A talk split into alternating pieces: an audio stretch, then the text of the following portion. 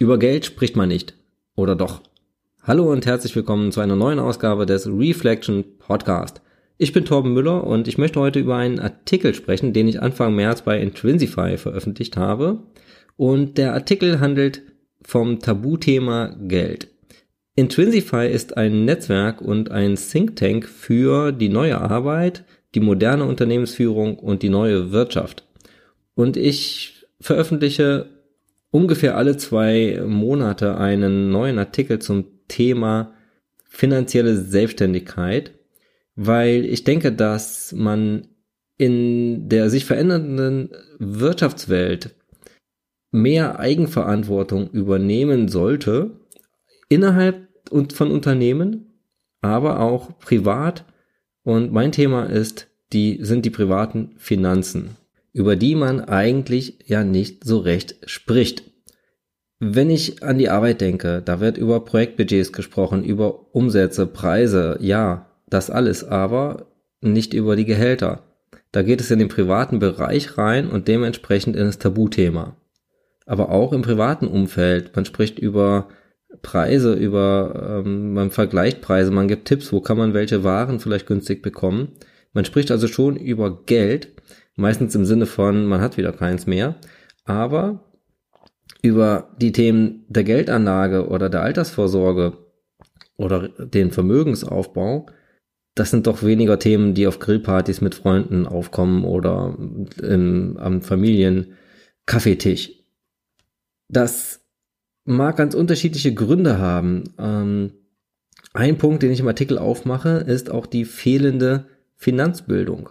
Also wenn man nicht gerade ein einschlägige, eine einschlägige Ausbildung macht, dann bekommt man nicht so viel Finanzbildung in Schulen und Universitäten angeboten. Also man geht da ziemlich leer aus.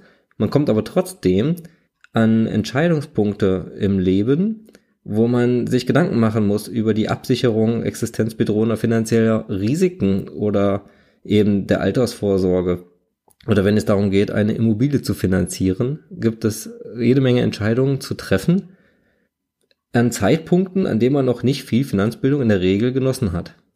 Und das bestätigt auch eine Umfrage der ING DIBA, die ich im Zuge des Artikels recherchiert habe. Und da geben über die Hälfte der Deutschen selbst an, keine Finanzbildung zu besitzen.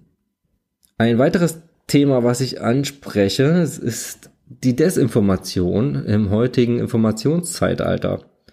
Ähm, es ist ja nicht so, dass es keine Informationen geben würde. Es, Im Gegenteil, es gibt sehr, sehr viele Informationen.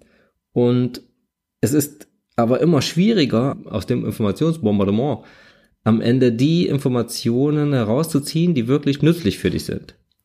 Und das bestätigt auch ein Zitat von Max Otte aus dem, aus seinem Buch Der Informationscrash. Ich zitiere, Bürgerinnen und Bürger, die versuchen, sich über die für sie relevanten Angebote zu informieren, sehen sich zunehmend mit einem Überangebot an Informationen, Klammer auf, und gezielter Desinformation überrollt und überfordert. So kann man ihnen letztlich alles verkaufen. Darin schwebt ein Vorwurf an die Finanzindustrie, den ich hier jetzt nicht unbedingt eins zu eins teilen möchte, aber ein Kernwahrheit ist da mit Sicherheit dran. Wer schon mal einen Versicherungsvertrag unterschrieben hat oder ein Finanzprodukt gekauft hat, der dann mit Papier überschüttet wurde, mit Texten, die er da selber kaum versteht und auch wahrscheinlich gar nicht bis zum Ende hin durchliest, der kann das nachempfinden, dass es so viele Informationen auf einen zuprasseln, dass man am Ende den Vertrag dann doch einfach abschließt, aber gar nicht genau weiß, was genau im Detail alles geregelt ist. Und diesen Eindruck äh, teile ich schon. Es gibt so viele Informationen und der direkte Vorwurf an die Finanzindustrie, dass ja Produkte so kompliziert gemacht werden, dass man sie gar nicht bis zum Ende verstehen kann, und so dem, ähm, ja, dem Privatinvestor oder dem Privatmann dann letztendlich Geld aus der Tasche gezogen werden kann. Ich denke, ähm, es kann sich jeder seine eigene Meinung darüber bilden, aber die Finanzindustrie erscheint nicht allen als Freund und Helfer, denn Auch hier habe ich wieder eine Studie für euch, nämlich eine Studie der Edelmann-Gruppe, nennt sich Trust Barometer. Und nach dieser haben in Deutschland nur noch gut ein Drittel der Befragten überhaupt Vertrauen in die Finanzindustrie. Ich zitiere, fragt man die Deutschen nach den vertrauenswürdigen Branchen, dann liegen Bildungseinrichtungen und der Einzelhandel in der Gunst ganz weit vorne. Schlusslicht ist wie im Vorjahr die Finanzindustrie mit Vertrauenswerten von gerade einmal 35 Prozent. Und dieses Ergebnis hat System, denn wenn man mal drüber nachdenkt, dann sind die meisten Finanzberater oder Versicherungsberater in Wirklichkeit ja keine Berater, sondern eher Verkäufer.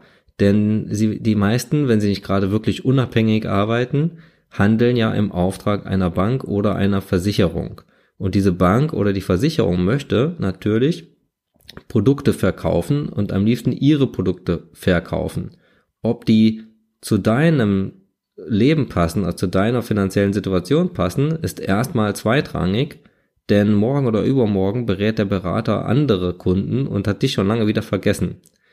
Und wir haben einen Interessenskonflikt zwischen dir, du möchtest für dich passende, transparente, günstige Finanzprodukte, die du möglichst langfristig auch ähm, halten kannst, aber der Berater möchte, dass du mal wechselst, immer mal wieder neue Produkte kaufst und möchte natürlich Provisionen kassieren.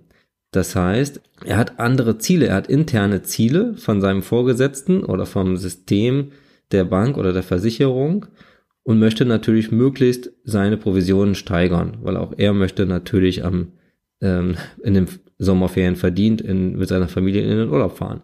Das heißt, der Berater möchte gar nichts Böses, er handelt nur in seinem System rational.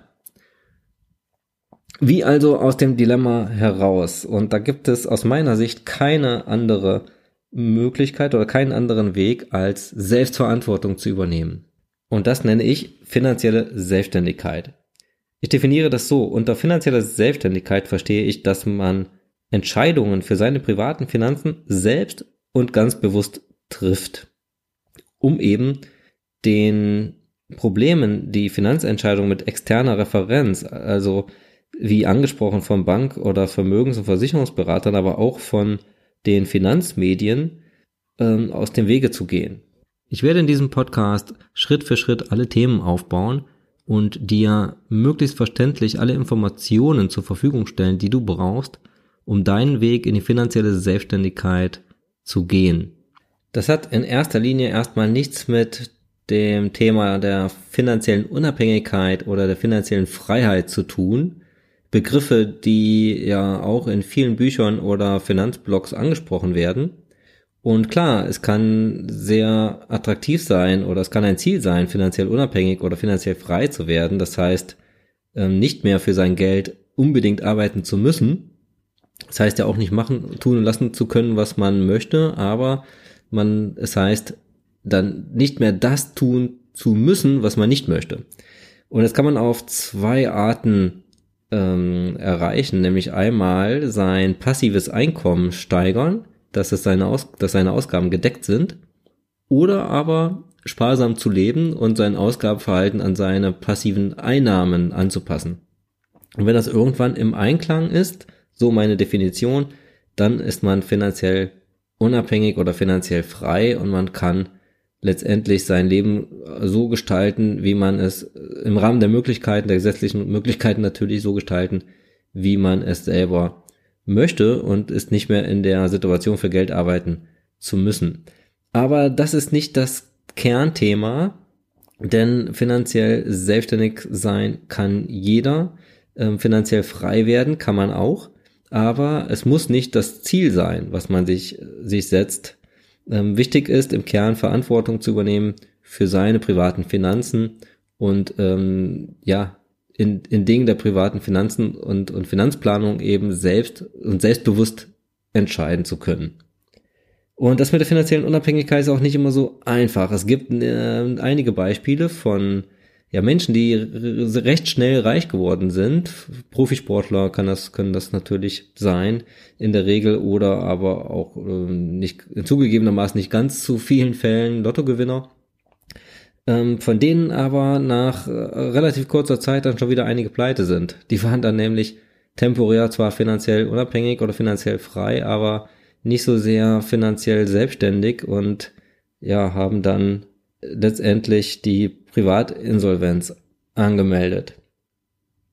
Ja, im letzten Absatz dieses Artikels weise ich nochmal auf die Möglichkeit der Beteiligung an der Produktivität der Wirtschaft hin, wenn man sich selber um seinen Vermögensaufbau oder seine Altersvorsorge kümmern möchte, dann kommt man kaum darum herum, Geld auch in den in das Produktivkapital zu stecken. Das heißt, sich an der Produktivität der Wirtschaft zu beteiligen. Und ich plädiere genau dafür. Ich halte es für absolut sinnvoll, nicht nur seine Arbeitskraft für die Wirtschaft zur Verfügung zu stellen, also das Thema Zeit gegen Geld, sondern auch einen angemessenen Teil seines verdienten Geldes direkt in Unternehmen zu investieren, also der Deal Kapital gegen Beteiligung. Und ich finde es so schade, dass doch so viele, äh, zumindest im deutschsprachigen Raum, zwar stolz auf ihre Unternehmen sind äh, oder auf unsere Wirtschaft, auf die DAX-Konzerne, die ja sehr erfolgreich sind, äh, die meisten zumindestens oder den Mittelstand, aber gleichsam doch nicht sich an diesen Erfolgsgeschichten selbst beteiligen. Und das ist ein Schwerpunkt ähm, auch dieses Podcast oder wird ein Schwerpunkt dieses Podcast sein und bleiben, ähm, investieren in die Wirtschaft. Ja, das war's mit der Vorstellung meines ersten Artikels, den ich bei Intrinsify veröffentlicht habe. Ich werde sehr wahrscheinlich auch die weiteren Artikel hier in meinen eigenen Podcast kommentieren und kurz besprechen. Es erscheint natürlich auch immer eine Audioversion auf dem Intrinsify Podcast. Da ist auch nochmal meine Empfehlung, auch dort mal reinzuhören. Neben meine, meiner etwas längeren Fassung der Artikelbesprechung gibt es dort auch noch sehr, sehr viele andere interessante Themen, die mit dem äh, Themenkomplex neue Wirtschaft, neue Arbeitswelt und moderne Unternehmensführung zu tun haben. Vielen Dank fürs Reinhören. Hinterlasst mir sehr gerne Kommentare in iTunes oder auch auf meinem Blog. Ich freue mich, wenn du nächstes Mal wieder dabei bist beim Reflection Podcast.